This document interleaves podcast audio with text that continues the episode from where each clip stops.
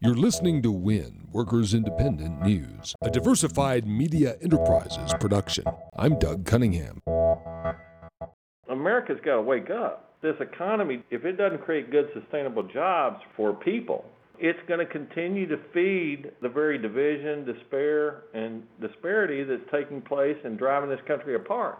United Food and Commercial Workers President Marc Perrone. Nearly 90,000 U.S. retail workers lost their jobs since October of 2016. Brick and mortar general merchandise store jobs were hit the hardest as more people order those goods online.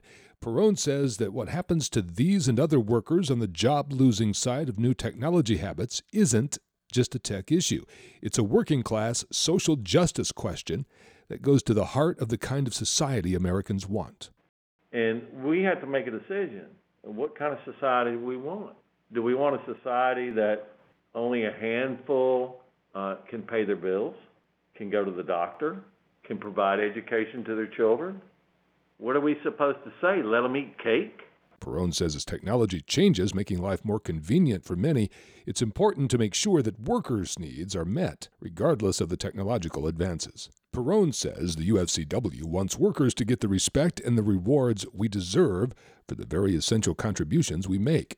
It's not so great that the group that's out there doing the work every single day is considered to be the bottom of the totem pole, and the ownership class that owns the stock should be the ones that ultimately receive all the benefit in society. United Food and Commercial Workers believes that we need to ultimately improve the lives of hardworking men and women in America. The Fix LA Coalition is calling on city department heads to fulfill Mayor Eric Garcetti's promise to create 5,000 new jobs to restore city services. Budget hearings are underway for Los Angeles.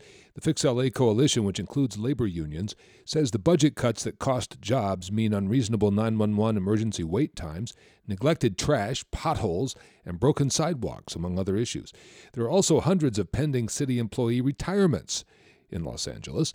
The Fix LA coalition says targeted local hire was a key program to the pledge to create 5,000 new jobs. The failure to hire anywhere near 5,000 people calls into question the city's real commitment to the targeted local hire program, which is supposed to hire people living in disadvantaged communities. WIN is brought to you in part by the Amalgamated Transit Union, the largest labor union representing transit and allied workers in the U.S. and Canada. Online at atu.org. You've been listening to WIN, Workers Independent News. For more information, visit laborradio.org.